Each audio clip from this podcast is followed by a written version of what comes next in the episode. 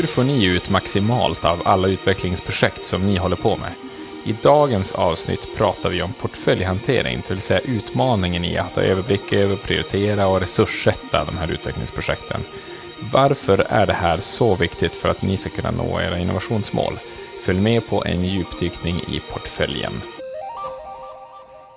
Välkomna tillbaka till Transformationspodden, och idag, kära lyssnare, så ska vi plocka upp en tråd som jag kände så här lite att den har lämnats dinglande i både ett och annat avsnitt här under året. Så att nu ska vi försöka ta tag i de trådarna, knyta ihop dem och gå lite ett steg djupare på ämnet som är portföljhantering eller portföljstyrning eller vad vi nu ska kalla det. Vi som ska göra det är två bekanta röster om ni är trogna lyssnare vid det här laget. Samuel Stenberg heter jag, och så har jag med mig Hello Futures vd Leif. Tjena Leif! Hallå, hallå!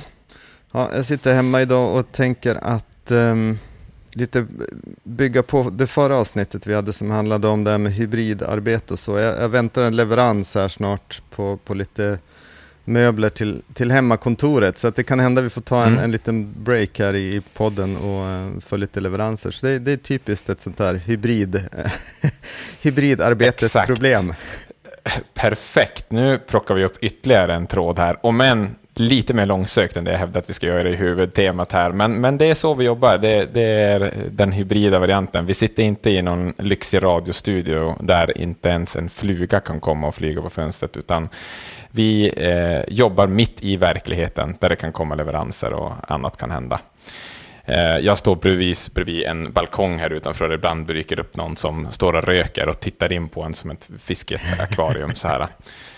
Och så får man bara försöka hålla fokus på det man står och gör.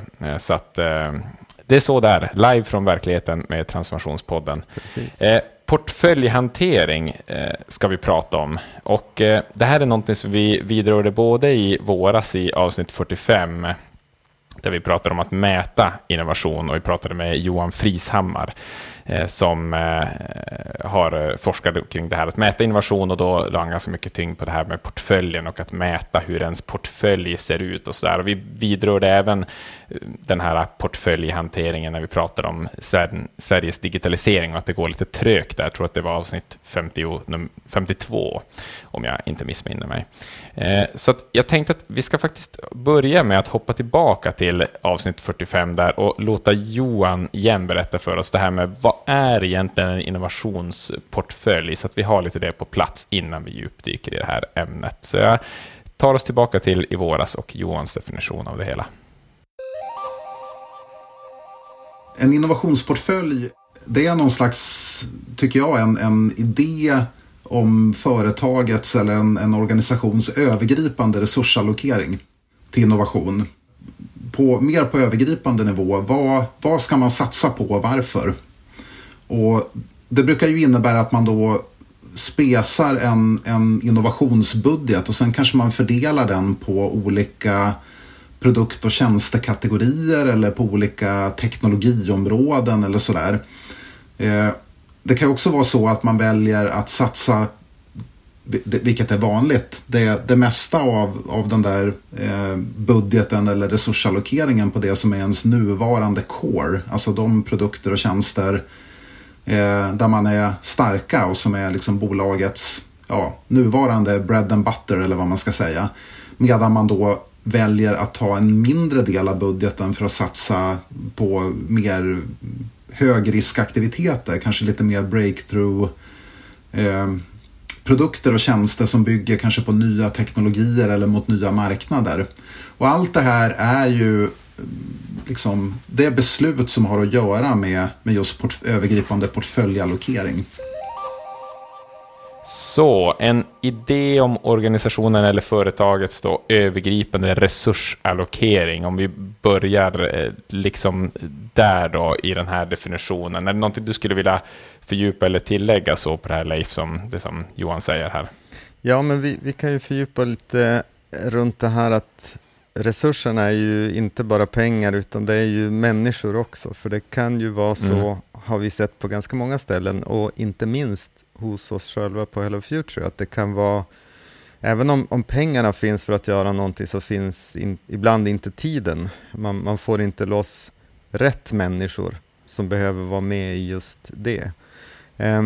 Så att det är därför, det är en av anledningarna till varför man vill, det är ett väldigt högtravande ord, tänker jag, det här med portföljhantering, men det handlar om är egentligen ja, precis det. Men det handlar ju egentligen bara om att se till om att hur kan vi få fokus på rätt saker vid rätt tid, så att vi inte liksom sprider oss alldeles för tunt, eller så att vi inte gör någonting. Vi vill få lite så som alla organisationer tycker om, lite så här förutsägbarhet och koll på även på det oförutsägbara vill vi ha lite koll på. Och det är det portföljhantering handlar om, att se och välja bland det man har, försöka utvärdera så bra som möjligt och lägga resurser i form av budgetar och intern personal och extern hjälp och så vidare på rätt saker vid rätt tid. Mm, exakt. Nej, men, och jag tycker det finns flera dimensioner av det där. Just det här att se den humana sidan av det, se människorna, se teamet, just för att också när vi börjar ha så att men här är du borta och du är liksom jobbar på det projektet, och jag jobbar på det här och du jobbar på det här, och då har man ju alla ytterst ansvar för sitt eget projekt, och det är det man håller närmast om hjärtat. Och börjar vi bli för utspridda, då hamnar vi med det här liksom att nu uppstår en konkurrenssituation och liksom sådana här saker. Så det finns jättemånga dimensioner som man kan liksom ta kontroll över genom att styra upp det här på ett bra sätt, att liksom få fokus på helhetsoutputet på något sätt. Ja, men verkligen. Vi har sett det ganska ofta hos många kunder, både inom företag och offentlig sektor, att man sprider sig i allmänhet ganska tunt, och där man relativt också ofta har att det är liksom en person som driver ett projekt på något sätt, där man kanske då istället skulle säga att just nu är det här viktigast, nu samlar vi oss, nu samarbetar vi 4 personer på att lösa det här under en kortare tid, istället för att ha någon typ av slow burn på det, där en person jobbar i det projektet några timmar i veckan under så här 3 års tid. Ja, men fokusera istället och lägg alla resurser på det under ett par veckor och kom någon vart till ett liksom ja eller nej, eller kanske i alla fall. Så det tycker jag är en bra grej med just portfoliohanteringen, att man kan börja se det, att man kanske springer i för många riktningar samtidigt och det går lite för långsamt. Mm. Mm. Nej, och jag tycker du sa något annat där, att det kan tyckas nästan som en liten paradox det här då, att portföljhanteringen låter lite torrt och så här, och ska vi systematiskt sitta och överblicka vår portfölj. Det här är innovation vi sysslar med, vi vet inte var innovation kommer uppstå, sådana här saker. Men där är ju lite två tankar som man måste hålla i huvudet samtidigt, att du kan ju ha ett utforskande moment så att säga i innovation, att du inte vet vart du ska landa och så här, att en del av portföljen tillägnas de här mera utforskande, långsiktiga uppdragen, men det innebär ju inte att du inte kan liksom mer systematiskt jobba med att titta hur har vi fördelat oss över portföljen och sådana här saker. Alltså där kan man ha en stor systematik, fast den innovationen är lite mer oförutsägbar. Ja, absolut. Och det är ju systematiken som är det man vill åt. Det är det som är det nya, det är därför man har en standard. Det är ju för att det ska vara mindre slumpmässigt med innovation, och att det inte ska behövas supermänniskor som är jätteentreprenörer för att slå sig fram genom alla hinder som kan finnas i en organisation. Det är det. Tittar man på forskningen så är det ju det man säger då, när man tittar bakåt så att säga och sammanställer, så ser man att det behövs intraprenörer för att innovation ska hända i många organisationer. Men det är det man vill komma bort från i standard. Man vill att det ska vara tydligt, enkelt, att man prioriterar rätt saker och sätter resurser på att jobba med sånt här, så händer det.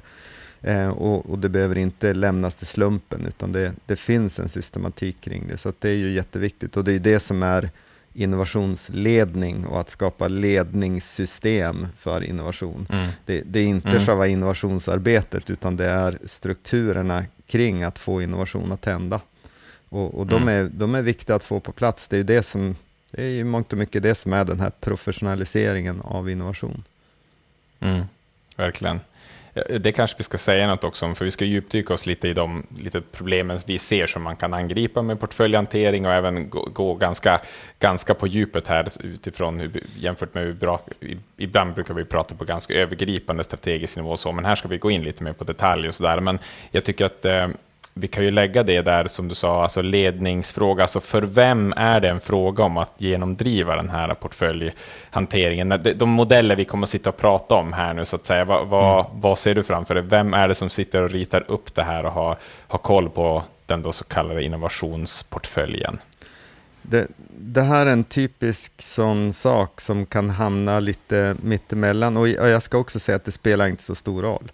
Det viktiga är att det görs, men om man sen väljer att lägga det här som en del i ledningslagret, att det är en ledningsfunktion att göra den här prioriteringen, eller om man lägger det mer i liksom labblagret, att det är innovationsteamet som gör det. Jag tror att det är naturligt, om man har ett välfungerande innovationsteam så kommer de hela tiden att jobba med någon typ av portfoliohantering för att klara deras vardag, och då ligger det där, skulle jag säga. Men har man inte så mycket uppbyggt runt labbet, utan man har projekt som händer lite utan att man har varit så strategiskt om det, då kommer det nog det här i första hand från början att göras i ledningslagret av ledningsgrupper och annat. Men egentligen, man behöver inte fästa så mycket vikt. Det spelar ingen roll vilka som gör det så länge det görs. Och det viktiga är att få med människor som vet vad som görs och som har lite koll på någon typ av strategi för vart organisationen är på väg. Har man det, då kommer det att gå bra. Och sen exakt vart organisatoriskt de mixade kunskaperna finns, men det är inte jätteviktigt. Nej. Ja, men det tycker jag är ett bra budskap om man lyssnar på det här, att man behöver inte sitta och lyssna och känna att fast nu gäller det bara att jag får med mig chefen på att göra det här eller någonting sånt där, utan att har man ett team kring sig och kan känna att vi måste nog faktiskt sätta oss och försöka rita upp hur ser egentligen våra portfölj ut och få grepp om vad har vi för utvecklingsprojekt, vad är på väg och hur samspelar det. Då kan man sätta sig och göra det, så kommer man säkert kunna få uppmärksamhet från både ett och annat håll om man börjar ha den typen av systematik på det, att andra kan se det. För det blir ofta ganska pedagogiska resultat, ser vi, om man mappar ut enligt de här modellerna så vi ska prata om. Och då kan det bli ganska lätt att kommunicera att hörni, ni där borta eller där uppe eller hur man nu vill se på det, kolla hur det ser ut egentligen. Ja, här. Verkligen. Man kan använda det på det sättet att man börjar att göra en portföljhantering för att se att man kanske har svårt att värdera vad som är viktigare än någonting annat. Och det kan ju vara ett tecken på någonting att ledningslagret i innovationssystemet, eller man kan säga ledningsgruppen då, behöver göra ett strategiskt arbete och peka ut en tydligare riktning. Det kan ju vara ett resultat från ett försök att göra en portföljhantering, att det är svårt att göra det för att vi vet inte riktigt vad vi ska utvärdera mot. Så det kan vara ett jättebra sätt, för det är en ganska liten insats att göra en portföljhantering. Det är ju liksom ett arbetsmöte som inte är allt för långt, så att det är ingen jätteinsats att testa. Nej, precis, i alla fall inte om man just den här att göra den första, som vi pratar om det nu, nästan som en initial diagnostisering. Sen är det ju en annan fråga att börja justera den här portföljen och få den att som helhet liksom ge det output man vill och så vidare. Men att just göra den här första diagnosen, visualisera och se hur ser det egentligen ut, vad säger det oss, det är ju verkligen en bra startpunkt. Absolut. Men jag tänker också, jag ville bara få in också lite grann, vi pratade då i avsnitt 52 där om den här lite haltande digitaliseringen i Sverige, och då refererade vi till en rapport som heter Digital mognad i offentlig sektor 2021, och den belyste just det här där under rubriken portföljstyrning. Men när rapporten gick igenom då utmaningar kring digitaliseringen och eventuella då anledningar till varför vi ser att takten inte är den vi önskar helt enkelt, så pekade den rapporten just ut brister i portföljstyrning som ett av problemen. De hade ett sätt att kategorisera det där då, men en klassisk fyrfältare där de tittar på en axeln då, hur mycket intern versus extern vad ska man säga, digitaliseringsprojekt i det här fallet, och vi kan väl säga också egentligen innovationsprojekt överlag då, pågår, och på andra axeln effektiviserande versus innovativa projekt hade de ställt upp det. Och när de ställde upp de axlarna så såg jag då att det totalt sett i svenska kommuner som underlaget här då finns en otrolig slagsida mot intern effektivisering, alltså att digitaliseringsprojekt som effektiviserar och de riktar sig internt. Så tittar man i den rapporten här och ser återigen då visuellt hur de har ställt upp det, man ser hur har svenska kommuners budgetar fördelat sig, sina portföljer egentligen. Man kan säga att man lägger mycket på digitalisering, men tittar man på det utslaget som finns där, vi tittar ju på samma graf här framför oss, Leif, och det är otroligt mycket prickar i det här, liksom att internt effektivisera, och då på den andra sidan man tittar, okej, men innovation som riktar sig mot medborgarna då, alltså mot de invånarna, hur ser det ut där, hur mycket av Sveriges digitalisering allokeras dit. Där är det väldigt, väldigt tunt på prickar. Så att det här är ju någonting som, det här är ju väldigt djupgående statistik, men det speglar ju väldigt mycket den bilden vi ser av hur ser portföljerna ut om vi tittar i offentlig sektor. Precis, och det är helt naturligt med tanke på det fokus som man har och har haft under lång tid på systematiskt kvalitetsarbete. Det mesta av utvecklingspengarna kommer ju inom liksom den, vad ska man säga, den linsen på utveckling. Att det handlar om att göra systematiskt kvalitetsarbete och förbättringsarbete och använda digitalisering där. Så att det är inte alls förvånande, men det är jättebra när man får se det utmappat så här på en matris, och det blir väldigt tydligt att det handlar om intern effektivisering snarare än om ens extern effektivitetsförbättringar, eller det handlar inte om innovation internt eller externt i någon större utsträckning heller, och vi känner igen det här jättetydligt när vi ser också de projekt som händer hos de kunder vi har jobbat mot, att det är väldigt lite innovation och väldigt lite som är gjort för att i någon större grad förändra någon slags interaktion med medborgarna i något större perspektiv. Det är rätt ovanligt. Nej, så att återigen den här kraften i att börja diagnostisera och visualisera på det här sättet, så att det tycker jag verkligen att man kan ta med sig, att har man en känsla att det ser ut så här, att vi lägger väldigt mycket på digitalisering, kanske det sägs, eller innovation, eller vad man då kallar den här budgetposten. Innovationsarbete kräver ju ofta väldigt mycket digitalisering, som de är ju tätt sammanlänkade de där. Men man kan ju ha den känslan att vi lägger ju jättemycket det, vi satsar ju jättemycket på det där, men då kan man nog vara lite i den här problematiken kanske, att ja, till att börja med det, vi satsar jättemycket i betydelsen, det är väldigt många olika saker som pågår exempelvis, och det är väl en av de här sakerna man kan verkligen upptäcka när man jobbar med portföljhantering, att vänta nu här, det kanske är alldeles för mycket. Du nämnde ju ett bra exempel tycker jag, Leif, här innan vi skulle spela in, på en skola som du sa som hade hamnat lite i det problemet med de här utspridda portföljsatsningarna, om vi säger så. Ja, men precis, det kan ju ganska ofta komma från ett bra ställe som välvilja att göra någonting annorlunda och göra någonting bra, men på det här... Exakt, och vi satsar jättemycket och sådär, det är liksom, det är den ursprungliga liksom tanken eller känslan. Precis, exakt, och i det här fallet så handlar det om att man ville få fler elever att få godkända betyg som man kunde ta sig vidare i skolsystemet, och när man började titta på det så såg man att man gjorde alldeles för mycket saker runt om undervisningen. Alltså lärarna var inblandade i alldeles för mycket saker som hade svårt att hinna med deras kärnuppdrag. Så det man gjorde då var att skala bort saker, så att liksom, då kan man säga att det som blev styrande, det som var målbilden, var elever, så många som möjligt ska få betyg så att de tar sig vidare, och vi ska göra det genom att foka på kärnverksamheten, alltså göra mindre utveckling. För att man gjorde alldeles för mycket utveckling, så att det blev egentligen varken eller. Det blev inget nytt och det blev inte heller kärnverksamheten. Och det är det här med resurserna igen. Det handlade inte om pengar, det handlade om människor. Att man hade inte orken att göra så mycket av både och som man gjorde. Så att mindre utveckling och mer fokus på kärnverksamheten, och så blev det bättre.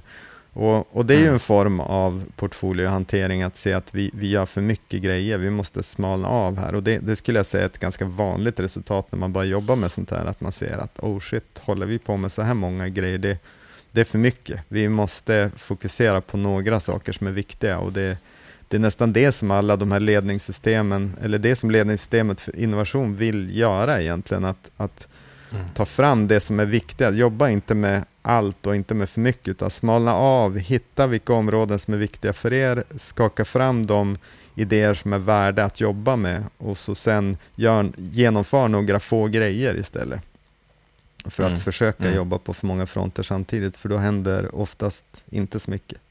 Så att det tyckte jag var ett intressant exempel, där man inte kallade det ju inte att man gjorde en portföljhantering, men i själva verket var det lite grann det man tvingades göra. När man kartlade det hela och tittade, så såg man att vi sprider oss för tunt. Vi måste skära bort saker som inte är nära kärnan här. Ja, och där vidrör vi ju kanske nästa aspekt, eller någonting som brukar bli ett problem då. När vi jobbar ju ofta. Vet du vad, nu måste jag avbryta dig, som nu kommer min leverans. Så att gå och ta en kopp kaffe, vi kan köra på lite reklam och så fixar det här, och så är vi snart tillbaks. Bra idé. Ja. Hej, Samuel här som bryter in i ditt ordinarie program med ett snabbtips. Lyssnar du på vår podd så har du hört oss prata om den nya europeiska innovationsstandarden ISO 56000.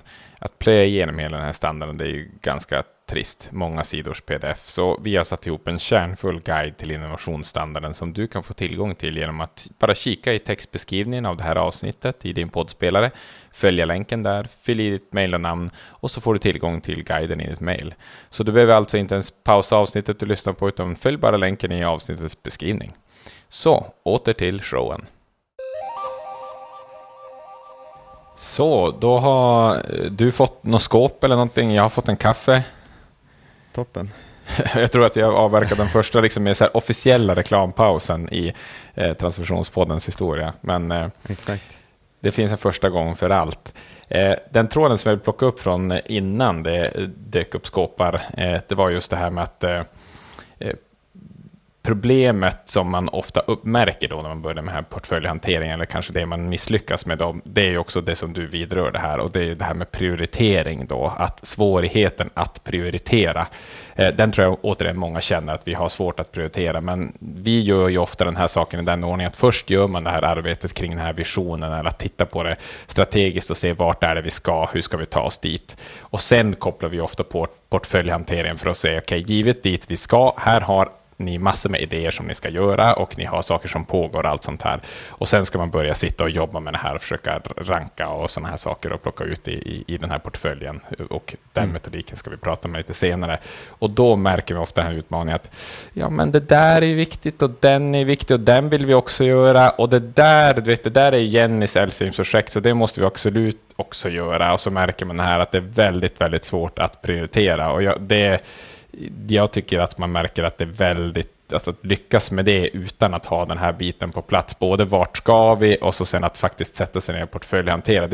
då är det nästan omöjligt att lyckas om man inte har någon som med järnhand bara prioriterar åt den, så att säga, men då är den här metodiken mycket bättre, tänker jag. Precis, nej men så är det, och, men man kan verkligen, som sagt, vi är ju väldigt mycket för det här att backa tillbaks till strategin och visionen och se till att man har det så rätt som möjligt, för allting blir så mycket enklare, men det är inte alltid det är möjligt att göra det. Man kanske sitter i en utvecklingsgrupp eller även i en ledningsgrupp, men som sitter så till att man har inte ägandeskapet om den här strategin och visionen, så att säga. Man kanske inte kan påverka den så jättemycket, men då kan ju också portföljhanteringsverktyget vara bra genom att visa att just det här som jag var inne på tidigare, att men vi har svårt att göra rätta val här. Vi vet inte vad som är viktigare än något annat, för att vi har ingenting som tillräckligt tydligt pekar ut den riktningen, och då har man ju tagit ett steg på vägen att göra få något slags sådär underlag för att skicka vidare mot de som ska jobba med den strategiska nivån, att hörni, vi måste förtydliga vissa grejer i den strategi som finns, för att vi har jättesvårt att säga om den här idén är bättre än den här. Ska vi ha liksom snabbare kaffeautomat eller ska vi automatisera boenden? Mm. Ja, vem vet. Är det ena bättre än det andra? Ja, men vi har svårt att utröna det utifrån vad det strategiska underlag vi har hos oss. Så att det är bra att jobba med det. Även om inte man har perfekta förutsättningar, så kan det det kan också vara ett bra resultat. Det är väl det jag vill säga. Att våga misslyckas även här med sin portföljhantering kan vara ett resultat. Ja. Exakt, just att använda som det diagnostiserande verktyget, sen kanske jobba med strategin och så fortsätta löpande jobba med portföljhanteringen, och så kan det vara ett litet fram och tillbaka mellan det där, att man också utvecklar den. För det ska ju också sägas att det är inte, man gör inte ett stycke portföljhantering och sen låt stå som i skolan då, utan det här måste ju utvecklas över tid, och så sen så kan en given liksom strategisk situation kan ändras, omvärlden förändras, organisationens situation förändras, och plötsligt så vill man placera ut, liksom fördela sin portfölj lite annorlunda. Absolut, och det här tänker jag i en utvecklingsgrupp, oavsett om man kallar det för någon innovationsgrupp eller affärsutveckling eller kvalitetsgrupp eller vad man då är, men där man jobbar med utvecklingsprojekt, så är det viktigt att man regelbundet samlas och utvärdera. Har vi tagit några steg här? Hur långt har vi kommit? Finns det något annat vi borde göra istället? Är det här fortfarande relevant? Har vi fått några resultat? Så att man gör ju, skulle jag säga, kontinuerligt portföljhantering.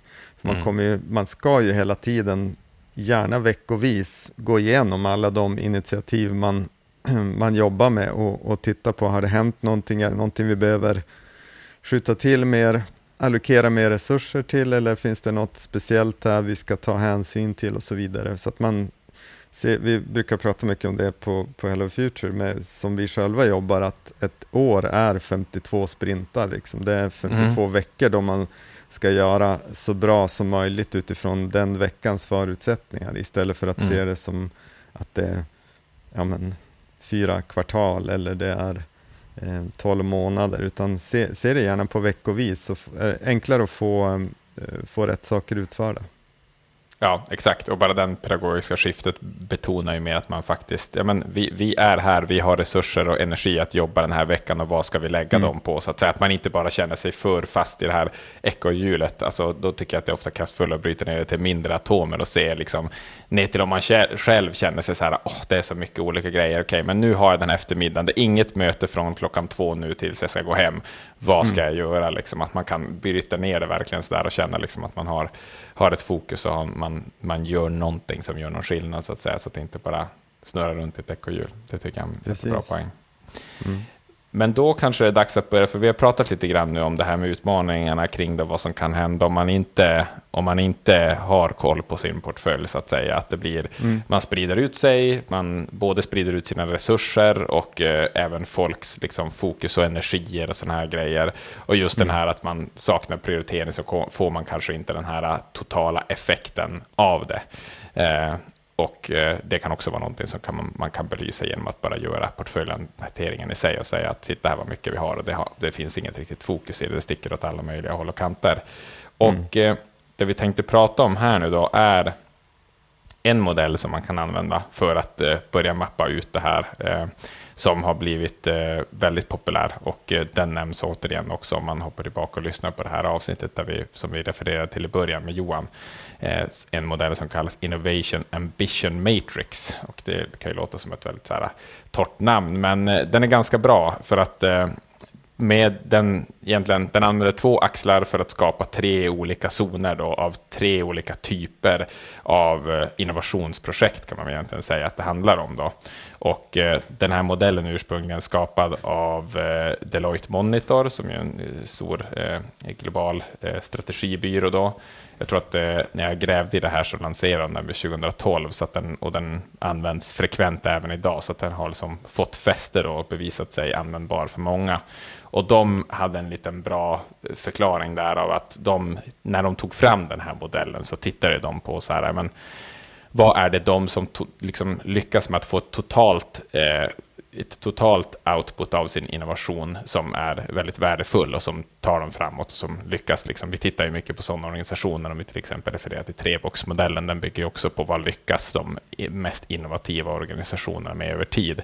Och det de såg då, det var ju då följande, nu kommer ett citat här på engelska, jag tyckte att det var lite svåröversatt, så att det här säger de då att rather than hoping that their future, och their future då de här lyckade innovatörerna, bolagen, rather than hoping that their future will emerge from a collection of ad hoc and standalone efforts that compete with one another for time, money, attention and prestige, these companies manage for total innovation. Och det är just det här att det här systematiskt så har de en portfölj som liksom skapar innovation. De har den här helhetsbilden. Så att det är de här föregångarna som den här modellen är byggd på då, så att säga. Att man vill skapa en totalt innovationsoutput som är i linje med det där man vill vara. Mm. Och den har då den här, som sagt, Innovation Ambition Matrix, det enklaste är ju... Det är svårt att förklara visuella saker i en podd, så den kan man googla upp om man vill se exakt hur det ser ut. Poängen där är att de skapar egentligen 3 olika delar av en innovationsportfölj, där man då kan antingen dela upp projekt i så kallade core, och det handlar om projekt som optimerar existerande produkter för existerande kunder. Alltså det är som den här linjära utvecklingen, att vi fortsätter att skapa innovation kring det för de kunder vi har nu, på produkter eller tjänster eller erbjudanden vi har nu. Sen nästa zon då, så att säga, det är de som kallas adjacent, alltså närliggande, och det handlar om att man expanderar sin affärsmodell eller verksamhetsmodell då in till närliggande områden som är existerande områden och så här, men de är närliggande men nya för oss. Att ja, men vi kanske också ska börja med X som vi ser att andra gör, att liksom vi säljer choklad och nu kanske vi också börjar sälja glass, om vi ska ta liksom ett jättebasic exempel sådär, men att vi har sett att ja, men vänta, vi måste kanske också ha en podcast exempelvis, men du har inte uppfunnit något nytt, men du har gett in i ett närliggande område för dig då. Och då behövs det en större grad av nyhet i det du gör då, än om du jobbar med den här första kategorin core. Och sen har du den tredje kategorin som är transformational, där du då lägger projekt som siktar på att liksom skapa mera genombrott, att verkligen uppfinna nya saker, kanske på nya marknader som inte ens finns ännu, eller liksom i skärvan mellan 2 marknader så skapar du någonting helt nytt. Och det är liksom då, du skapar nya kunder, helt nya kundbehov som du tilltalar, men de måste också utveckla helt nya resurser och sådana internt. Så att den här liksom, de här 3 dimensionerna är det de som de föreslår att man då delar upp sin portfölj i då, och sen ser hur mappar våra projekt ut utifrån den då. De här core-projekt, närliggande och vad ska vi kalla dem då? Transformerande projekt kanske då. Precis, och här brukar jag koppla den här modellen till 2 andra modeller för att egentligen kliva upp ett steg och se på det utifrån ett mer generellt perspektiv, för att den här modellen rimmar ju exakt med 3 horisontsmodellen som också finns, och jag vet inte om den här är influerad av den, eller om den är influerad av den här, eller om de hade samma idé ungefär samtidigt, men den pratar om 3 horisonter, där horisont 1 är det som är bekant för oss, utveckling av det som är bekant, och det är ju precis det här som man beskriver som core här, att optimera och utveckla vår befintliga verksamhet. Och det kan man ju också säga, om man tänker på treboxmodellen, så är det att jobba i låda 1, att utveckla låda 1. Sen då det som kallas adjacent i den här modellen, det skulle vara horisont 2 i den här horisontmodellen, och det kan man beskriva som, ja men precis som den här säger också, det som är nytt för oss. Det behöver inte vara nytt för världen, men det är nytt för oss.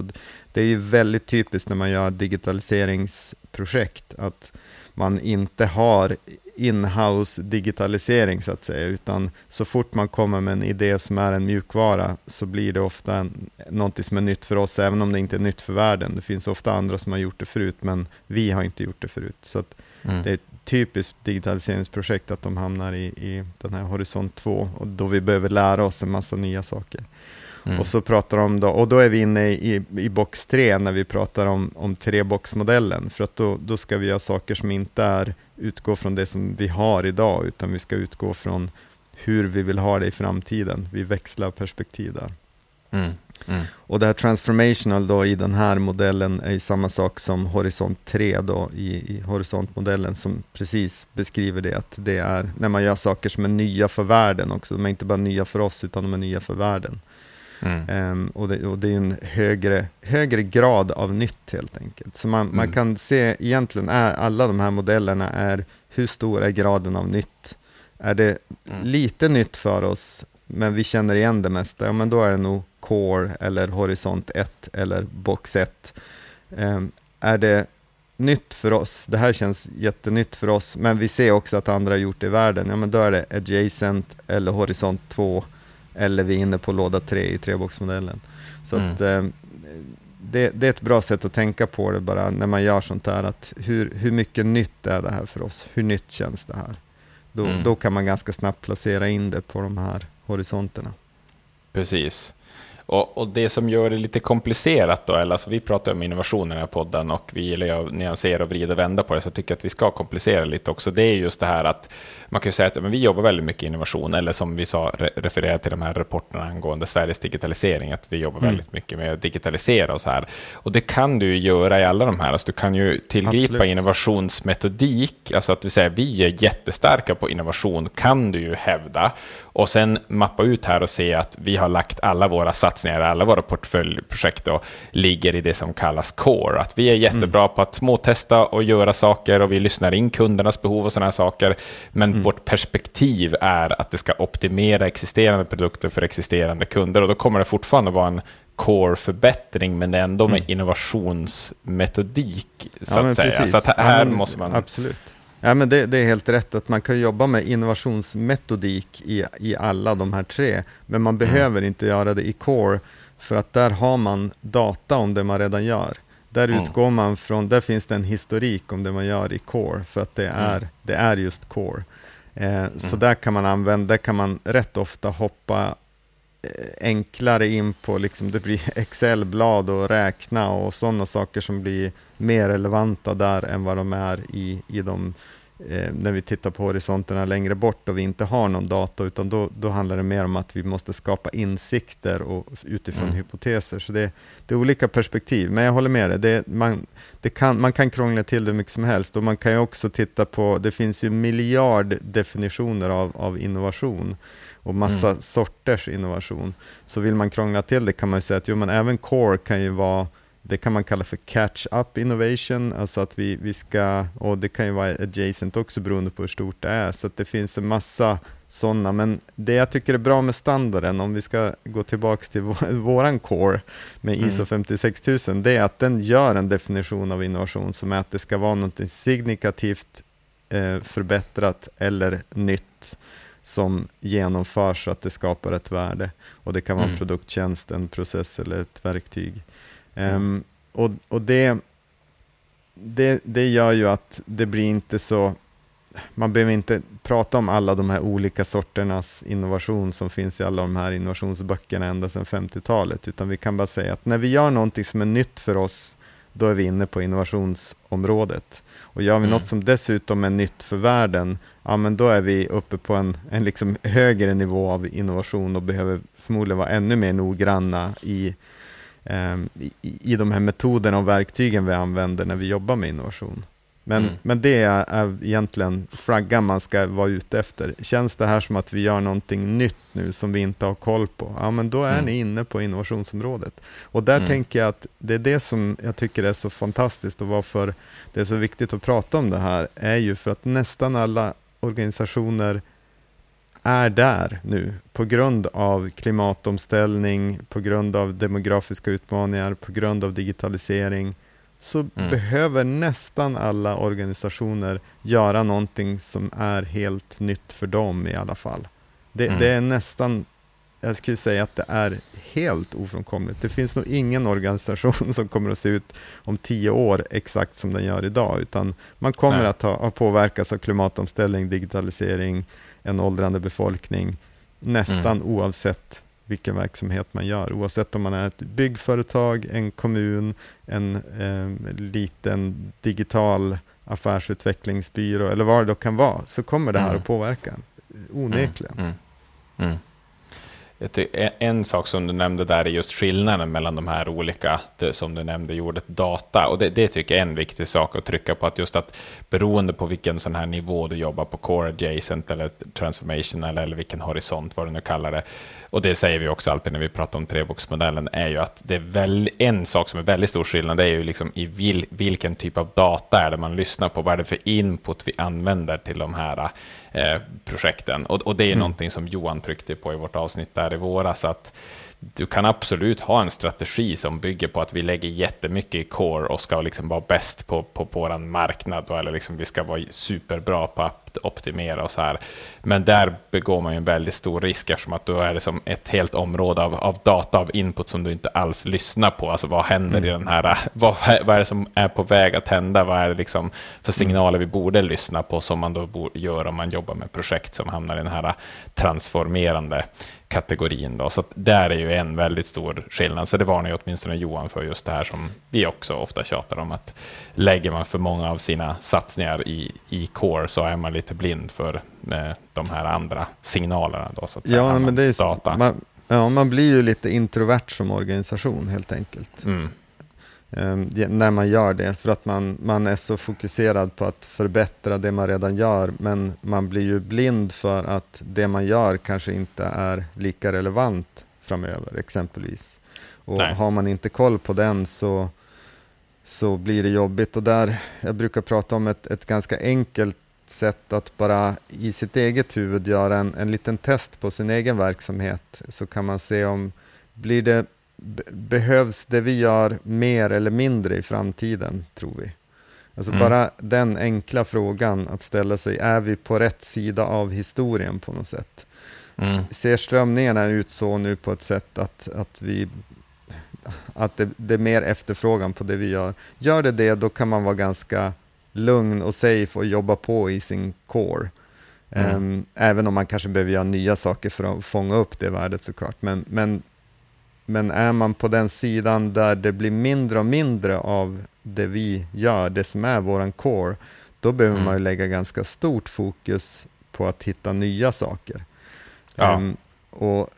Och det där är ganska många utan att veta om det, för man gör inte riktigt den, för att hela ens värld kan ju bestå av, man ser bara sin core så att säga, och man tycker att hela resten av världen borde väl också se det, men i de omställningar vi gör med elektrifiering och så vidare just nu, så är det ju en massa saker som kommer att förändras ganska mycket. Så jag menar, är man en organisation som exempelvis säljer bränsle som är petroleumbaserat, så ja, men då är det ganska uppenbart att ja, men det blir inte mer och mer av det, det kommer att bli mindre och mindre av det, även om det inte kommer att försvinna på kort sikt. Och det är det här som är tricket, att det betyder inte att det försvinner imorgon, utan det kan ju fortfarande finnas kvar om 10 år, men om vi inte gör någonting åt det redan nu och bara hitta alternativen, hur vi löser det här som det blir mer och mer av, att vi kan ta en del av den kakan, då kommer vi till slut att vara illa ute. Och det är ju samma sak, tänker jag, om man är offentlig sektor och ser att demografin skapar, vi är liksom 50% fler som är 80 år och äldre i Sverige 2030. Ja, men är vi på den sidan att vi klarar av att hantera det problemet, för vi vet att det är dit världen är på väg, som vi inte själva jobbar på det problemet, då kommer vi att vara på liksom fel sida. Antingen får vi se till, ett sätt kan ju vara att se till att attrahera yngre människor då, så vi får en bättre liksom mix i våran kommun, men det är ju, då måste vi ju slåss internationellt, annars flyttar vi ju bara runt, annars blir det som det spelet där man har en bricka som är tom och ska man försöka flytta runt brickor liksom. Någon kommun blir alltid en förlorare om man ser på det inom landet så att säga. Precis. Det är ju så att, ja, bara en sån enkel mental övning för sig själv innan man ska göra portföljhantering kan vara bra, att bara tänka lite så med utifrån vad man gör. Är vi på rätt sida historien på något sätt? Gör vi saker som det blir mer av, eller gör vi saker som håller på att försvinna? Ja. Och nu är det ju, jag tycker att i den här Innovation Ambition Matrix, då kallar man de här projekten för transformerande då. Och det kan ju låta väldigt, väldigt hög. Det låter som att det är väldigt liksom high stakes och det är väldigt viktigt och sådär. Men jag tänker att det finns ju en kraft i bara som du säger att men det är kanske de första projekten vi lägger där om vi inte är vana att vara i den kategorin kan ju vara mera inlyssnande. Att vi lär oss och att vi börjar blicka ut mot världen och liksom att det är mera den typen av. Alltså att först skapa ett lärande och få in de här signalerna överhuvudtaget om man är van att vara den här introverta organisationen som du säger. Det kan ju vara ett första steg. Man behöver inte kliva ut till den och liksom säga att nu ska vi liksom transformera hela vårt område. Det kan ju bli kan ju låta lite magstarkt kanske, så att bara börja blicka ut med det perspektivet och komplettera med det. Precis, det är ju ett mindset som nästan alltid en startup har. En startup är nästan alltid ute efter att göra det, att skapa en ny marknad som inte finns. För att det är väldigt svårt att slå sig in i en redan existerande marknad och bli topp 3. Utan där är ju nästan alltid målet att skapa en ny marknad. Så man kan också säga att det låter väldigt stort och svårt och svulstigt för en existerande organisation att tänka att vi ska skapa en ny marknad som inte finns. Men det säger egentligen ganska lite om hur komplext det är. Alltså det behöver inte nödvändigtvis vara så svårt som det låter. Men däremot finns det ju större osäkerhet där, för att man kan inte titta på andra som har gjort det och säga att gör så här, vilket man kan göra om man ska skapa någonting som är nytt för oss men andra har gjort det. Då kan man ju åtminstone inspireras och titta väldigt mycket på det och lära sig av det, så att säga. Men ska vi skapa en helt ny marknad så kan vi snarare titta på arbetssätt och tankesätt än att titta på lösningarna. Men ett exempel här som jag tycker är det, men det finns ju inget rätt eller fel, det kan man ju tycka annorlunda, men jag tycker att exempelvis Kry och Min doktor, de här, lyckades skapa en ny marknad som inte fanns när man digitaliserade vårdcentralerna, när man gjorde vårdcentralen till en digital tjänst och fick då hakade på ett liksom mänskligt behov, eller vad man ska säga, som folk tyckte om, att kunna, när man har sjuka barn hemma exempelvis och vill prata med en läkare och kanske få någonting utskrivet eller någon som ger en bedömning, att man inte behöver åka och sätta sig i ett väntrum med kanske tre barn där varav ett är sjukt och så vidare och riskerar att sprida det vidare och allt möjligt, utan de tappar ju in på någonting som fanns, och det blev ju transformational. Men om man tittar rent alltså tekniskt på det, är det ju ingen superutmaning. Det är inte som man har liksom uppfunnit någon ny nanoteknik, eller att det är det här research and development som man brukar prata om, som är så där det är liksom core technologies. Så det, utan det var ju bara, nej men vi gör videomöten med en läkare. Det är inte, sen såklart finns det saker runt det, men grundläggande var ju bara det. Men det blev det hakade i den här mänskliga aspekten av att det var någonting som människor ville ha, och därför blev det en marknad som inte fanns. Den marknaden fanns inte förut. Men hade regionerna gjort det istället, då hade det snarare varit en adjacent grej, för att det hade varit en ganska liten förändring från deras core-verksamhet egentligen. De hade ju redan, telemedicin fanns ju redan. Men man hade kunnat bredda telemedicin till en enklare device som en mobiltelefon och använda smartphone-teknik. Så att det... Man kan tänka på det här lite olika, och det behöver inte vara så himla dramatiskt som det kan låta med de här stora engelska orden, att det bestämmer ska vi ha något som är transformational. Ja, exakt. Men det är bara så här, men det här, vi har en idé här och den känns, vi kan inte riktigt se att någon annan har gjort det här förut. Ja, men då är det nytt för världen också, då hamnar den i den här yttersta horisonten, och då är det ännu mer saker vi behöver ta reda på, mest roligt. Men det behöver inte betyda att den är svår att genomföra för det. Nej, precis. Och det är du inne på där också, just det här att men det måste ju inte kopplas ihop med någon typ av ny teknik eller något sånt här som gör, utan den här uppställningen i den här matrixen beskriver ju mer än vad är effekten av det. Alltså det är mer en effekt än ett beteendeskifte kanske, som du tar i det här vårdexemplet, så är det att den här nya affärsmodellen skapar ett nytt beteende och kanske tar då sådana som, de hade aldrig ens gått till vården tidigare för att jag får sitta här med de här sjuka barnen, och så skapar man ett nytt beteende där de också får tillgång till vård, och det är ju ett exempel på att man liksom har skapat en ny marknad, och det handlar ju ofta om det liksom, om man är liksom utkonkurrerad på marknaden, man ska liksom göra kanske icke-kunder till kunder, och då har man skapat en sån effekt, men det kan ju vara en ganska enkel skiftig affärsmodell eller någon ny typ av tjänst eller någonting som inte alls är tekniskt revolutionerande. Nej, så att det är väldigt viktigt att ta med sig. Ja, men precis, och det handlar ju rätt ofta om att sänka trösklar för att nå en målgrupp som tidigare inte hade tillgång till det hela. Sen kan man ju alltid, nu säger vi inte att det är bra eller dåligt i det här fallet, utan det kan man alltid debattera om det inom exempelvis offentlig sektor är bra att skapa en större marknad för någonting, för det är mer som saker som ska betalas, men generellt tankesättet är ju så att kan man sänka trösklarna för någonting, så kommer man att hitta nya människor som också har det behovet som andra hade. Exempelvis om man tänker produkter är ju det här enkelt. Om du tänker att det bara fanns bilar, lite som elbilarna idag, det finns bara elbilar som kostar 500 000 och uppåt, men när någon kan komma med en elbil som är nästan lika bra men kostar 100 000, ja, men det kommer att vara transformational, för då kommer man nå helt nya kundgrupper som inte använder det förut, och där kan man ju säga att det är det man försöker göra med den här mobilitetsgrejen med elsparkcyklar och annat, alltså man försöker hitta andra fordon som med en helt annan affärsmodell, men som ändå gör jobbet att ta dig från punkt A till punkt B. Precis. Så att det är precis sådana saker. Och en liten så här statistik-nugget som jag tycker är intressant man läser just kring den här modellen då, den researchen som den är baserad på gällande just det här med effekten som man får ut, tycker jag är väldigt intressant att som sagt, de har byggt den här modellen då på att man har studerat då, de som totalt sett får ut en stor effekt på sin innovation av sin portfölj. Så ser man, har de då tittat vidare på men hur tenderar de då utifrån de givna resurserna som de lägger på innovation då? Hur tenderar de att fördela dem? Och då såg de en ungefär genomsnittlig fördelning på de här bolagen då. Och det här är väldigt svepande, men det är bara liksom för att ge den grova bilden att ungefär 70% av pengarna gick till det som vi kallar core här då, och sen de närliggande innovationerna ungefär 20% av resurserna, och de transformativa då 10% av resurserna. Men när man tittar då, effekten då, alltså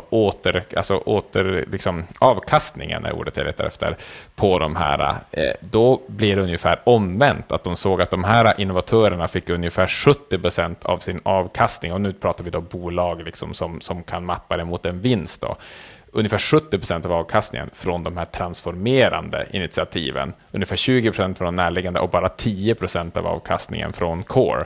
Så det visar just där att när du väl träffar rätt liksom på det du lägger i det här transformativa, så kan du få ut en otroligt stor effekt, och du behöver ju inte vara ute på liksom ett privatbolag på marknaden, utan det handlar bara om att gud vilket stort värde vi skulle kunna skapa för våra vårdtagare exempelvis, och hålla oss kvar i den kategorin då, genom att satsa lite mer på det här transformativa perspektivet. Så det tycker jag var väldigt intressant att se det, just att det tycker jag ger en bra bild av innovation, att de bets vi väljer att placera där, det kanske är lite svårare att pricka, och så kan vi förbättra våra odds med bra metodik och bra arbetssätt för att pricka av den här 70-procentiga återhämtningen då. Så jag tycker det är en bra bild att ha med sig, att det är där de stora vinsterna kanske kan göras också.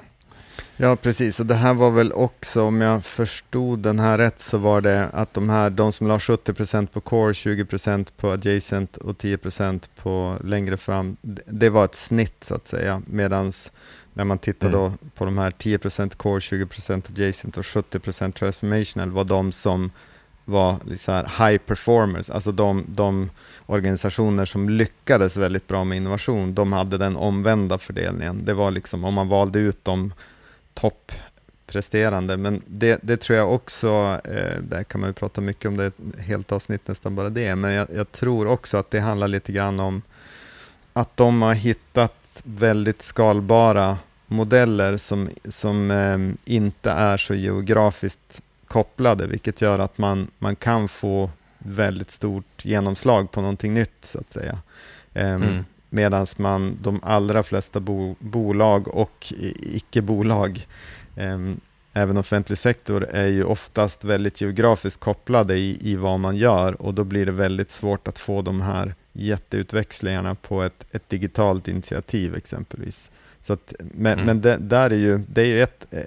det är en av tricken med allt sånt där, att kanske försöka hitta någon del av det vi gör som blir mycket mer skalbart, även om vi är kärnan i det vi gör är kanske kopplat till en plats eller ett land eller någonting, men vi kanske kan hitta delar av det vi gör som kan skalas ut till många, många fler.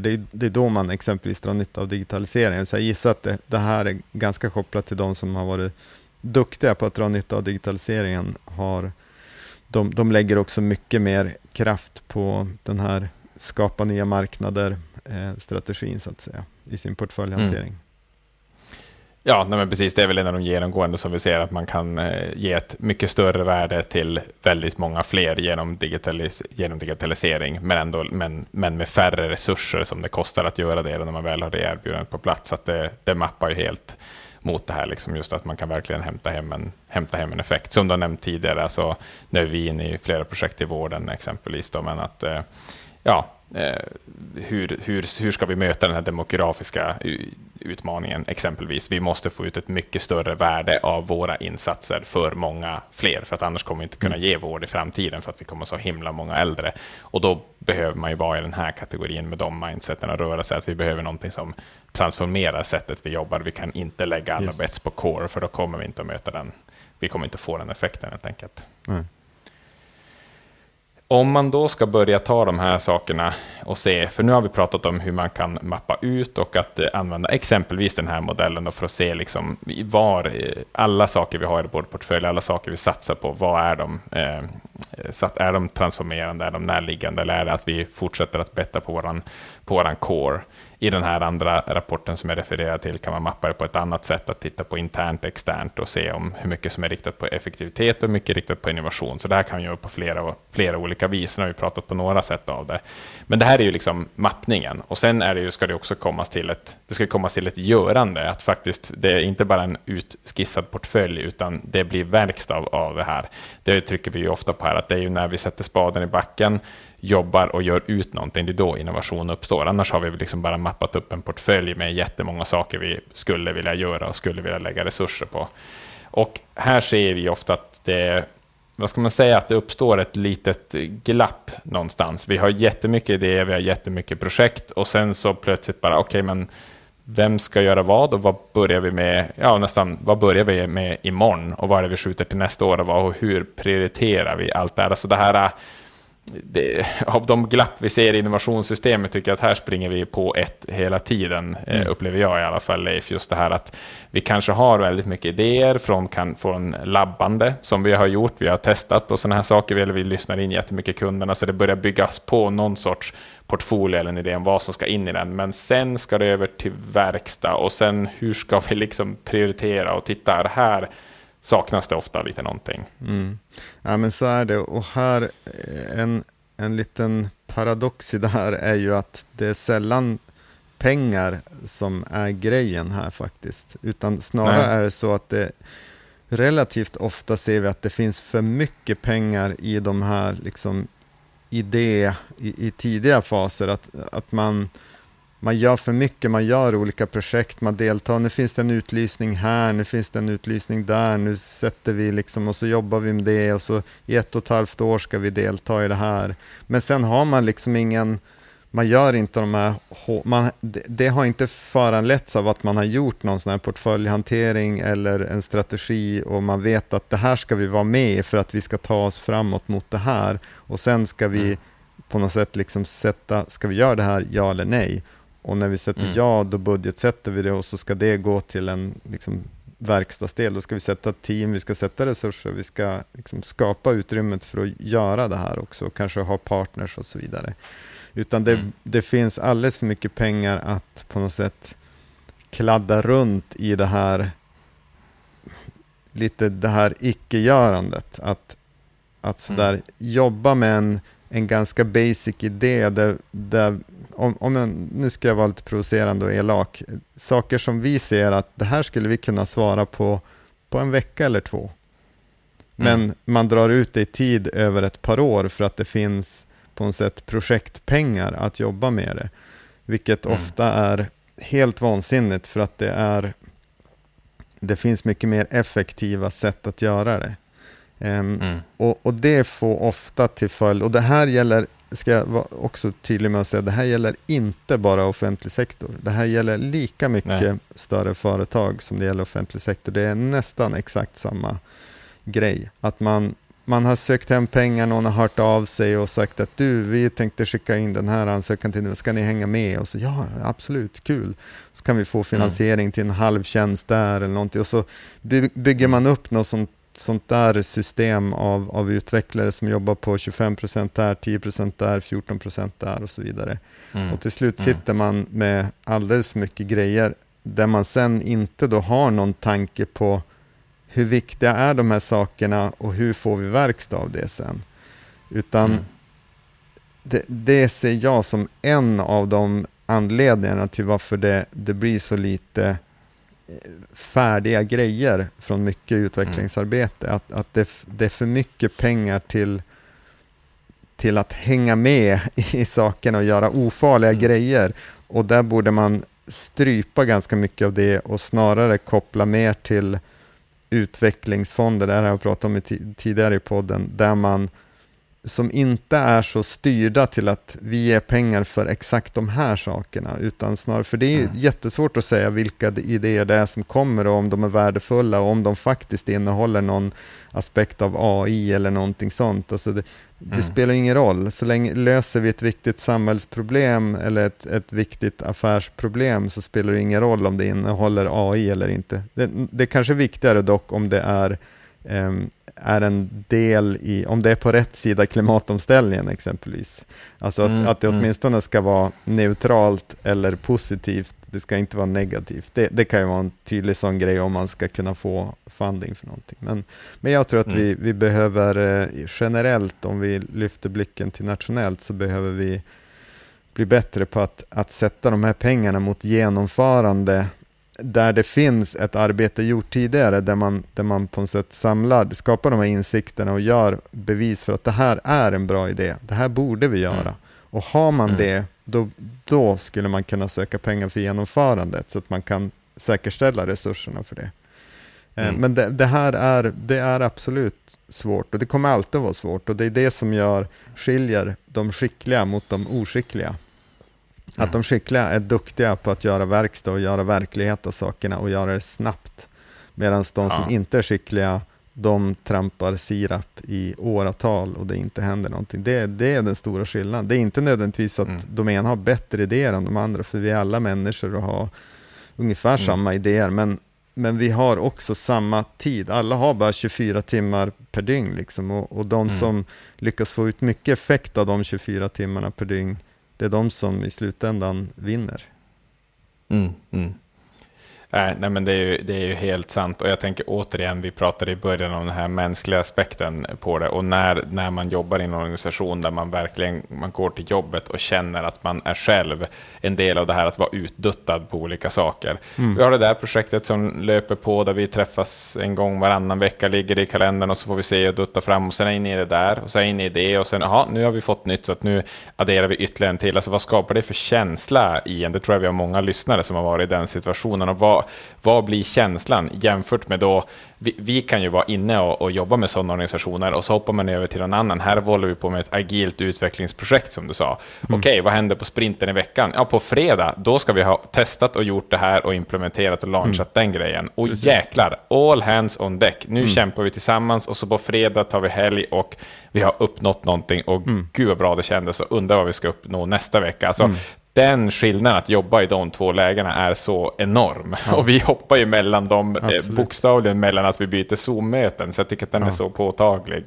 Ja, den är påtaglig, så den får man faktiskt inte glömma. Ja, nej, men, och det är det där som är skillnaden på att vara bra på utveckling. Eller egentligen ja, men var en framtidssäker organisation. För är man så snabb och duktig på omställning så kommer man alltid att klara sig. Även om det man gör är hotat, för då kommer man att hitta någonting nytt. Men tar man liksom 10 år på sig att förändra en liten sak, ja, men då enda sättet man kan finnas kvar då är om man skyddas av någonting, liksom politik eller geografi eller någonting som gör att man liksom inte blir utmanad på det sättet. Men jag tror att det är ganska svårt att säga vad det är. Jag tycker att just den här, det vi var inne på tidigare, den här digitaliseringen av vård eller hälsocentraler visar på att det finns ingen i offentlig sektor heller som kan gå riktigt säker för att det inte kommer uppstå någon konkurrens från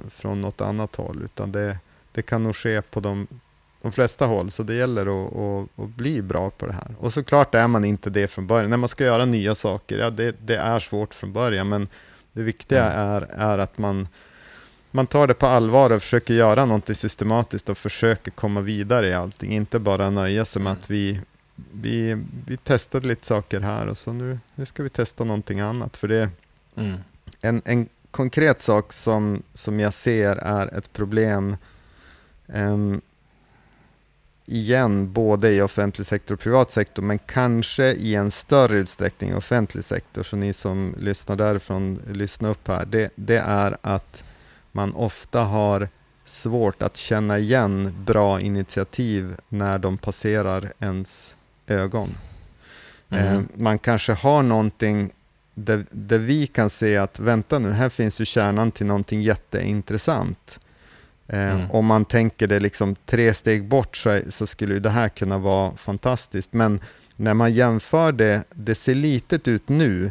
Och så ställer man då det och jämför det med hela ens kärnverksamhet idag, och då tycker man att det här nya, ja, men det ser inget märkvärdigt ut. Men det är fel sätt att tänka. Man måste titta på, men är det här på rätt sida historien så att säga? Är det här något som det blir mer av? Och är det här någonting som skulle gå att skala upp? Så att man blir duktigare på att känna igen också när man, och det hör ju till portföljhanteringen, att börja titta på vilken impact skulle det här kunna få på oss att om vi skulle göra det här. Det kan ha en att börja känna igen det. För det, jag har sett så många grejer där vi har varit inblandade, och så även saker där vi inte har varit inblandade såklart, men där man ser att vänta nu, här finns det något spännande. Här är exakt det de pratar om när de pratar om öppen data och så vidare. Här är ett sånt initiativ som visar sig funka, men det är gjort i liten skala. Och så sen, nu var de projektpengarna slut, så nu lägger vi ner det och så hoppar vi på nästa grej vi tycker låter kul, där man bara, men vänta nu, det här då? Det här fanns ju allt det här som ni har pratat om i flera år att ni skulle vilja ha. Men det måste ju vidareutvecklas och liksom skalas upp och fortsätta jobbas med. Så att det är någonting som jag tänker att den här portföljhanteringen kan vara bra, att också lyfta in befintliga initiativ och saker som man har gjort och kanske omvärdera dem utifrån ett par olika linser som jag tänker vi ska komma in på ganska snart. Ja, exakt. För att lyfta upp det, ett exempel som faktiskt är från privat sektor, så läste jag eller lyssnade nyligen på en bok där man återigen då kom ner till det här exemplet, eftersom att det är ett sånt markant exempel mellan Blockbuster och Netflix, där Blockbuster, som är den här stora videofilmuthyrningsserien då i USA, som han vid ett tillfälle hade väl typ 32 000 butiker och sånt där, och sen bara gick i kraschen, och vi vet hur det gick för Netflix. Men i den boken fanns det en story om hur Netflix kom och de vid ett tillfälle då pitchade att de ville bli uppköpta av Blockbuster, att kan inte vi få bli er liksom streamingavdelning. Och Blockbuster liksom, det var liksom vd:n på Blockbuster som lyssnade på det där, liksom nickade och så här, och de gav hela sin pitch. Så att där gav de dels då hela sin pitch och sin affärsidé, la de i händerna på Blockbuster, och det här var ju då tror jag kring 00 ungefär. Och Blockbuster, tänker man, borde ha kunskapen att värdera det här och liksom se det på ett sätt att liksom oj, ni säljer er för vad det nu var, 50 miljoner. Liksom. Det är ju spottstyver för vad det här kommer kunna bli. Mm. Men så säger man, nej men det är alldeles för dyrt, tack, det här har vi koll på själva. Och nu är Blockbuster kaputt och Netflix är världsdominanta på streaming. Och då tänker man ju, vad är det som saknas där? Apropå den här glappet som du säger, att någonting sånt här passerar en under näsan. Och det, en sak är väl då kanske kunskapen och att lyssna på rätt data. Att vad är det vi tittar på? Sitter vi bara och tittar på den här coren, eller lyssnar vi in andra signaler och har liksom blicken framåt mot horisont 3 och har liksom den typen av data då som vi kan agera på och se att det här är något ganska bra beslut, eller någonting är det som saknas där då för att kunna ta det i efterhand rätta beslutet då, så att säga. Och det vi ska avsluta med här, det är att lägga fram en liten modell här som man kan använda om man sitter i typ den situationen att vi har jättemycket olika projekt som vi gör, som vi skulle kunna göra, och börja rangordna lite grann. Vi ska säga att här finns det ju väldigt många saker man kan tillgripa, och i den här situationen så jobbar vi på lite olika sätt beroende på situation, organisation, alla sådana här saker. Men det finns en grundmodell som heter ICE-modellen som vi brukar i alla fall utgå från och modifiera lite från beroende på läge. Mm. Och den heter ICE för att man utifrån de här bokstäverna då, ICE, Impact, Conference, ICE kommer det ifrån. Och det är då 3 olika kategorier som man kan använda. Vi skulle säga då att den här modellen är framtagen för startups, och som vi har nämnt startups här tidigare, de har som en egen liten lins där de kastar sig in på en marknad och så måste de fort skapa kunder och fort transformera någonting, som vi har sagt, annars är det över. Annars tar pengarna slut. Så att det är ju ett typ av behov då. Men just den här metodiken att utifrån, i det här fallet då 3, är som ett magiskt tal, relevanta kategorier, kunna sätta sig och faktiskt skatta sina projekt tillsammans och vrida och vända och se hur högt skulle vi ge de här i betyg. För det är det man gör. Man sitter och ger de här en score från 1 till 10 i de här 3 kategorierna. Så det ena är att man kan titta på impact, eller beroende på hur man definierar då, impact, är det att vi vill ha kunder, är det att vi vill ha en impact sett hur det tar oss mot en vision eller någonting. Där brukar vi definiera den kategorin lite annorlunda beroende på situation, men att man på något sätt sätter det i ställning till confidence då, alltså hur säkra är vi på att det här är någonting som kommer att ge den effekten som vi eftersöker. Och sen IS, det är ungefär då hur enkelt är det här att genomföra, så att tror vi att det kräver lite resurser så blir det en hög IS då, så att säga, i det här fallet. Så det är 3 kategorier man skulle kunna använda och sen sitta och skåra dem mot varandra. Och utför man det här rätt så ser vi att det kan få ganska väldigt bra effekter, att man faktiskt, jag ska inte säga objektivt, men jag säger ändå att man på något sätt får något litet rättesnöre att bedöma sina olika projekt, istället för att man bara sitter runt ett bord och argumenterar för vad som är bättre än det andra, så kan man plötsligt bryta ner det på något lite mer tydligt vis. Vad tycker du är viktigt att skicka med, Leif, kring att använda den här, sån här typ av metodik?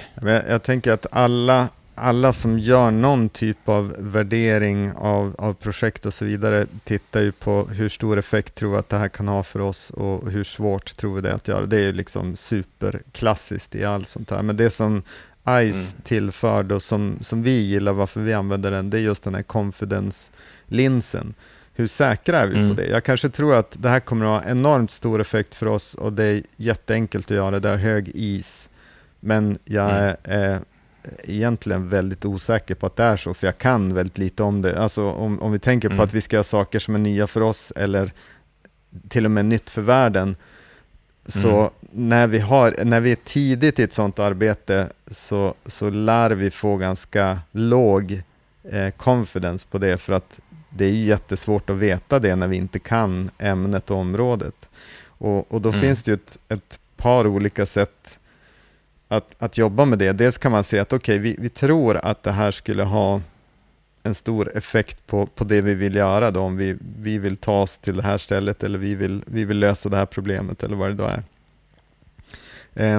Men vi är väldigt osäkra på om det är så. Ja, men då är ju det ett gyllene tillfälle att bara jobba utforskande. Vad kan vi göra för tester, eller behöver vi hitta innovationspartners här? Behöver vi hitta någon som kanske har gjort det här förut eller kan det här området eller någonting som kan ge oss input i det här? Så att det är ju en start på lite grann en liksom kreativ process där vi kan börja se att vi tror vi har någonting här, men vi måste lära oss mycket mer om vad det faktiskt innebär för oss. Och då behöver det göras ett jobb. Och det är det som jag tycker är det absolut bästa här, att saker, det blir inte helt orimliga saker som seglar upp. För det man gör när man då har poängsatt enligt de här 3 kategorierna är ju att de saker som är på något sätt lågt hängande frukt, det som är mest viktigt, enklast att göra och som vi är mest säker på, det kommer att få högst poäng och flyta till ytan. Och det är jättebra att starta med sånt, för då får man ju lite så här jobba bort lågt hängande frukter som kanske, ja, men som har en bra mix av det liksom. Det är både saker vi kan göra, de ligger ganska ofta nära ens core. Och sen kommer då lite längre ner kommer de här sakerna som, ja, men det kan ha stor impact och vi tror att det är genomförbart, men vi är inte så, vi kan väl lite om, vi har inte så hög confidence här runt det. Och de är ju perfekta för att göra andra typer, inte genomförande projekt utan mer då de här utforskande projekten, att här, det här tror vi kan vara någonting stort för oss, men vi behöver jobba på att ta reda på en massa saker. Ja, precis. Jo, det tycker jag när man gör det här, att det är ofta en av de mest intressanta utfallen. Som sagt, att kunna se vad som flyter till toppen, som bara, ja men okej, nu tar vi och avverkar de där grejerna, för det ser vi på den här scoringen, att det är vi eniga om, att det är väldigt, det är bra att göra det nu helt enkelt. Precis. Men de mest intressanta är de som flyter upp i den här impact, att om vi kan enas om att, ja, det där kommer ha en väldigt stor impact för oss, och att omvänt se. Förra hösten gjorde vi en sån här och det landade i en enorm radda med saker. Men sen satt vi där i gruppen och skårade, och när vi pushade dem till det, att vrida och vända på det, så var det låg impact efter låg impact efter låg impact. Och då fick ju de en sån liten epiphany där, att vi har suttit och hanterat och bollat alla de här idéerna och allting, men när vi sitter här så säger vi att det är inte så många som vi tror har så stor impact, utan det är idéer på saker vi absolut kan göra som Precis. Kanske gör saker lite bättre. Ja. Men här, när vi verkligen sätter hårt mot hårt här, så ser vi att det är några här som verkligen vi tror på vad gäller effekten. Och då måste vi skaffa oss confidence Precis. Runt om i sånt fall, om vi saknar det. Ja, men det där är så bra att du säger det där, Samuel, för det där är det absolut vanligaste. Att man har en massa saker som både pågår, och man har en massa idéer om saker, men jag brukar kalla det där för att vara busy doing nothing. Man är så här, det är så mycket på gång, vi har så mycket som händer, och det, men börjar man liksom bena ut det och faktiskt titta på det och utvärdera det enligt en sån här modell, så ser man att det är helt oviktiga grejer.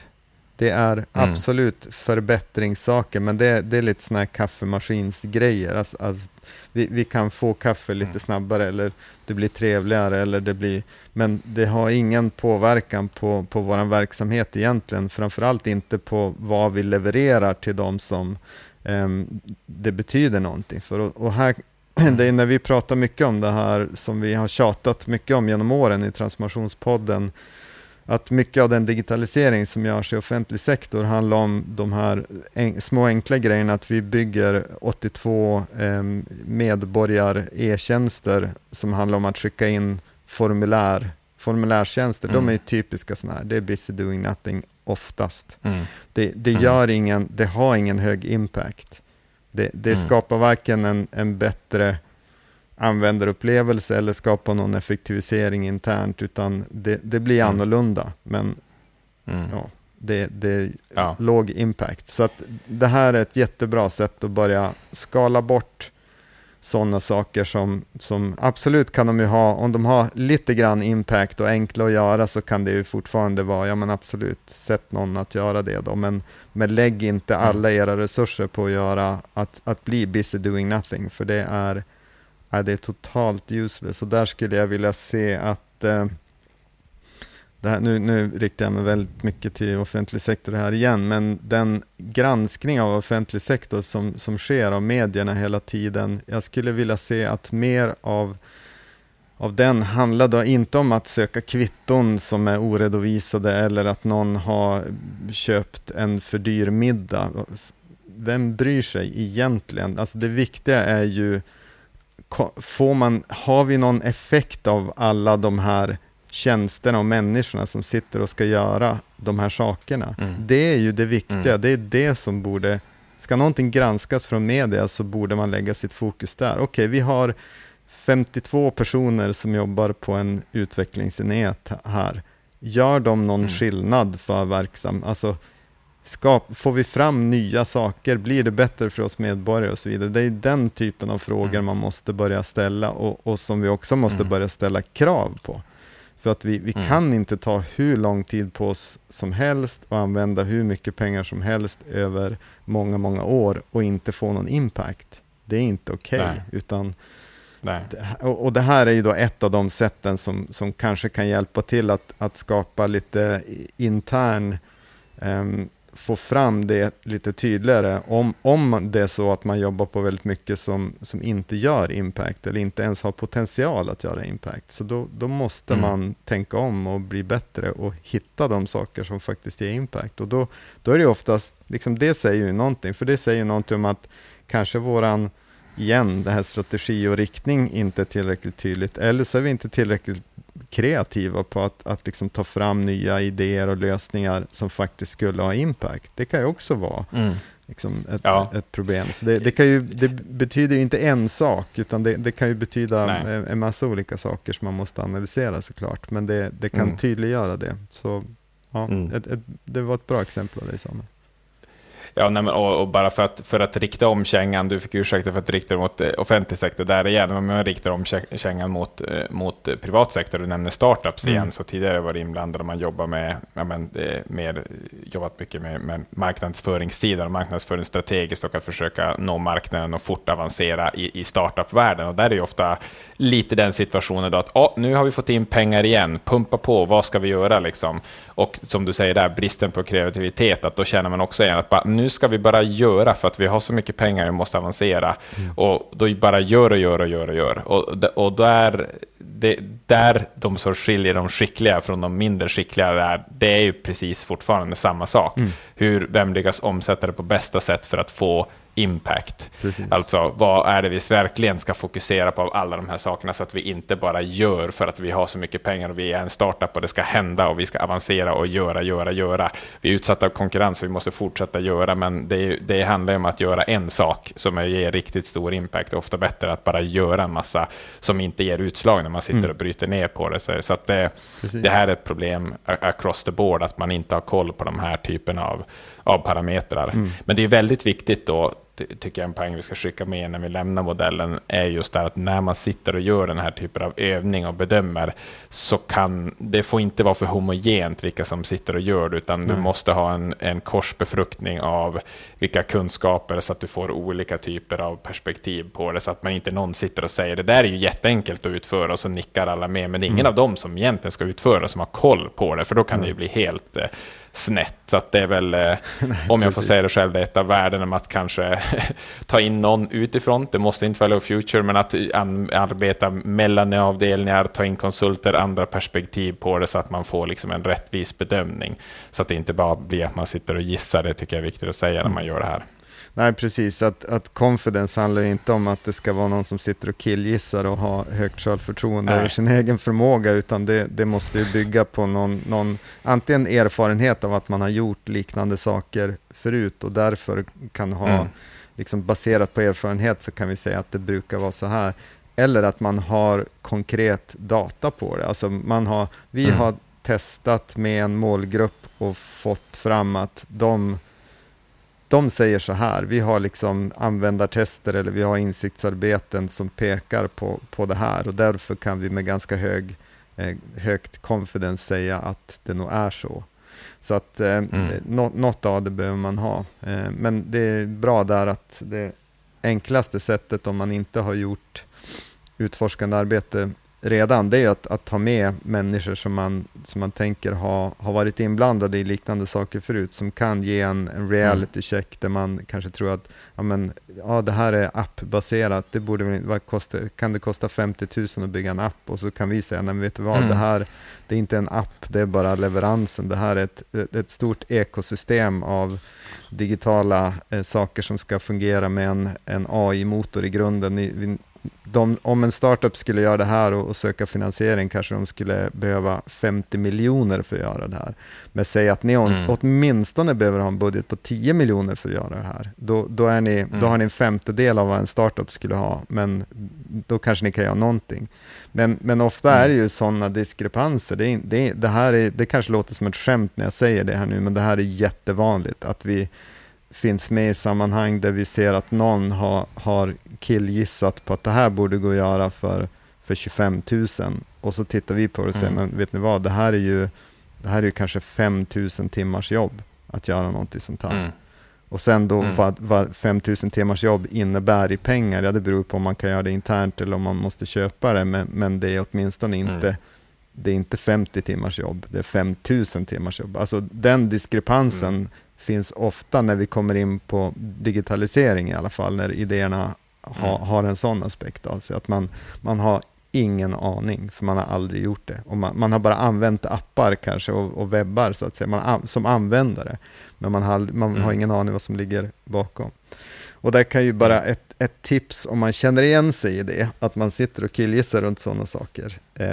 Så kan ju vara att bara börja följa med lite vad händer i startupvärlden. Prenumerera på något nyhetsbrev från Breakit eller någon annan och titta på vilka summor många av de här startups som ja, men de kan vara helt nya men kommer med någon idé. Vad är det för pengar de tar in för att göra det här som kan låta ganska enkelt? Här ska någon göra en hälsoapp som hjälper någon med någonting.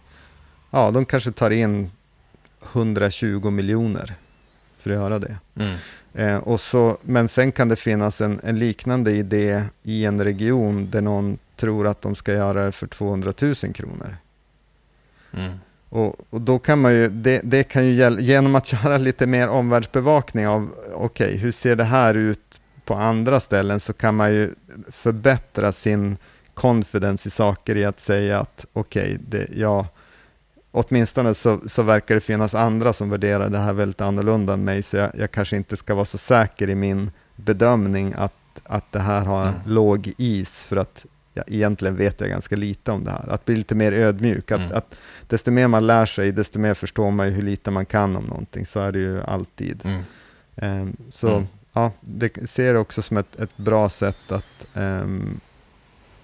att personligen utvecklar för att kunna bli bättre på att liksom vara väldigt ärliga i de här portfoliobedömningarna när man är just på confidence score, att ja, men egentligen vet jag ganska lite om det här, men jag ska lära mig så mycket jag kan, så kanske jag kan ge en bättre bedömning nästa gång. Ja, det tycker jag vi börjar närma oss en bra slutpoäng liksom, att egentligen är det väl som inget av det vi har pratat om idag, att man faktiskt har en portfölj, vare sig man vet med sig eller inte, om man kallar det portfölj eller inte. Precis. Och man sjösätter ju projekt och går vidare med vissa idéer och vissa hamnar på bordet. Allt det här görs ju, det är ju som en nödvändighet. Men allt vi har liksom tryckt på här är att försöka skapa en lite bättre systematik i det, att göra det på ett annat sätt, på ett mer strukturerat sätt, för att blottlägga de här liksom kritiska punkterna och så, för att annars sitter vi där och gissar någonting om hur enkelt det här ska bli, vi gissar hur säkra vi är, och vi har ju sett flera som har appar, så vi ska väl också ha en app, och så tar man ett beslut baserat på det då, och en gissning om vilken impact det ska ha, och just den här kraften som kommer av att metodiskt jobba mer på det här viset, den är väldigt den är stark helt enkelt. Ja, ja, precis, den är väldigt stark, och den gör också att man kan få mer av ett teamarbete runt det än att det är en enskild person som är satt att ha all den här, den ska bedöma alla de här sakerna, för att det är någonting som blir ofta bättre när man gör det i en grupp. Om man har minst 3 personers syn på det, så kommer man att få ett bättre utfall, ett mer korrekt utfall, och har man 7-8 personers syn på det, så kommer det nog bli ännu bättre också. Så att det tycker jag är en bra grej med att systematisera sånt här, att det vi är ute efter i allting när vi pratar om att systematisera innovation, vilket kan låta som en paradox, men det är ju för att det ska bli högre kvalitet på det arbete som görs och enklare för så många som möjligt att delta i det. För det, vi vill ju ta tillvara på allas kraft när det gäller innovation, utveckling och idéer. Det finns ju ingen som är, bara för att man har läst 22 år studier, så det säger ju absolut ingenting om att man kommer ha bättre idéer än någon som har knappt gått ut grundskolan. Och det ser vi ju om och om igen i världen, att det sällan finns en tydlig korrelation där. Så att ta tillvara på så mycket som möjligt av organisationen, systematisera även sånt här så att man har ett par personer som är duktiga på att genomföra såna här portföljhanteringssessioner som gör att det blir enkelt för andra att bara glida in och delta, för det är jätteenkelt att delta i en sån här. Man lyfter upp ett projekt, en idé, och så bedömer man hur stor impact bedömer ni, sätt en siffra på någonting och så håller ni upp den sen. Exempelvis. Så kan man göra. Så att det är ju både kul och enkelt att delta i de här portföljhanteringsworkshops. Det är ju grymt bra. Så att det har ett stort värde att göra ett bra format av det i sin organisation och jobba strukturerat med det. Det är superbra. Och i det steget som kommer efter, som kanske är för ett annat avsnitt, men att faktiskt börja lägga in det här i någon sorts liksom karta för vägen framåt, eller prioriteringen, actionlista, roadmap, vad jag kallar det, att man också då har den här, ja men då har förhoppningsvis ett brett underlag av folk köpt in sig på det här, att ja, men varför gör vi det här projektet och inte det, hur kan vi prioritera sådär och inte sådär, och då är det inte någon som har suttit och haft en hunch någonstans, utan då finns det finns metodiskt, det finns kartlagt som man kan peka på. Jo, men det är för att hit ska vi nå med vår innovation. Därför har vi en portfölj som ser ut så här. Vi måste prioritera, därför har vi prioriterat det här för att. Och så bara, okej. Ja, men då köper vi in oss på det. Och nu har vi alla ett fokus kanske, så att vi kan få gå vidare till nästa grej som jag kanske var mer peppad på. Men den tar vi tag, den är tvåa, den hugger vi in på i december och så vidare. Så att också den kommunikativa aspekten som det gör, istället för det här liksom, att alla springer på olika, var är vårt fokus, och den känslan som det istället ger i ett team. Så att det är väldigt mycket att vinna på det här. Helt klart. Ja, och det borde också vara tydligt av att titta på längden på det här avsnittet. Det fanns väldigt mycket att gräva i här rörande portföljstyrningen. Så torrt som det lät, så tycker jag att vi har fått in väldigt många viktiga aspekter i den så kallade portföljstyrningen. Så får vi bara fundera på om det ska ha något annat namn i framtiden, så att man låter som en herre som går omkring och styr sin portfölj. Ja, men precis. Torrt och tråkigt. Jag menar, ni som lyssnar mycket på podden, jag känner igen att vi på Hello Future har något som vi kallar för BetBoss, som ju egentligen är vårat sätt att göra våran portföljstyrning, där vi lyfter upp idéer och värderar dem och prioriterar dem och försöker att se till att vi inte kör så mycket samtidigt, för vi vet att det är svårt. Sen en sak som jag inte tog upp här och som jag tror är viktig. Jag har märkt att den frågan kommer upp väldigt mycket hos våra kunder vi jobbar med, som jag tror vi ska lyfta lite då och då. Och det handlar om att hur får man ihop det här med liksom kvalitetsarbete och innovationsarbete? Och det som jag brukar säga om det är att saker som är så små att de är bara för en person att göra. Alltså, kan jag göra någonting på ett bättre sätt så att det blir bättre för min organisation? Ja, men gör det bara. Då ska det inte in i någon portföljhantering och skapas projekt och utredas, utan kan du göra någonting på egen hand som gör det bättre för din organisation och din omgivning, så gör det bara. Tveka inte. Alltså, fråga inte om lov, gör inte ett projekt av det, utan gör det bara. Så att det är en viktig grej, att när man ska skapa ett innovationssystem och få det gör vi för de här sakerna som inte händer av sig själv, det kräver att man sätter lite resurser till dem, att man kanske samarbetar, att man kanske till och med hittar externa partner för att man ska göra saker som är nya för oss, så att säga. Det är det vi ska ha det till. Det är inte, vi ska inte ha det för att göra det svårt att göra bättre i vår vardag. Då har man liksom, då är man fel ute med varför man gör det. Så att, tänk på det så att det inte... Det finns en massa saker alltid i ens vardag som man kan göra bättre och som inte behöver hamna i en portföljstyrning så att säga. Nej, precis. Det är kanske någon sorts övergripande paraply på allt vi har pratat om när det kommer till de här besluten, där verkligen att här är det mer avgörande hur vi allokerar våra resurser och så. Att det är de typen av beslut som vi pratar om här, att där vill man gärna ha lite mer på fötterna genom det vi har pratat om här. Men jag tänker också att i alla fall min erfarenhet som man sitter och gör de här olika typerna av scoring och rangordnar, det är liksom att då kommer ju de här tre dimensionerna av portföljen som vi har nämnt här, alla sådana typer kommer ju att samexistera där. Och det kan vara ett bra sätt att få dem att nu börjar vi se här, nu ställer vi dem mot varandra. Den här mera linjära förbättringen i våran core som vi har pratat om jämfört med den här idén som vi har här bortom, det här transformativa så att säga. Och så försöker vi få dem att samsas lite grann här med den här metodiken. Precis. Annars står man där och känner att det är väldigt svårt att veta hur vi ska prioritera, för det här ligger väldigt bekvämt och varmt om hjärtat, den här core-grejen. Den är lätt att ta sig an på ett sätt då. Och den här transformativa mera satsningen är lite svårare. Så att, men här får de ju samsas och så kanske man kan komma till någon linje där, vad man satsar på, när och varför. Ja, precis. Hitta sin egen mix i vart man lägger resurserna helt enkelt. Och det kan vi ju säga, jag vet inte om vi var så tydliga med det i början kanske, men hur mycket man som är rätt för ens egen organisation att lägga i de här olika... på core, adjacent eller transformational eller horisont 1, 2, 3. Det beror ju helt på, som jag ser det i alla fall, det här är min egen åsikt, men det är ju att det måste ju helt och hållet avgöras av hur stort steg är det man ska ta, hur stort mått av förändring är det man vill göra och hur snabbt.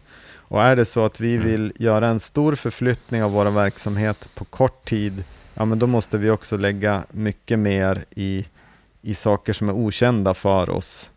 Vi måste lägga mycket mer resurser där och göra mycket mindre. Och det kommer att kosta från våran core så att säga.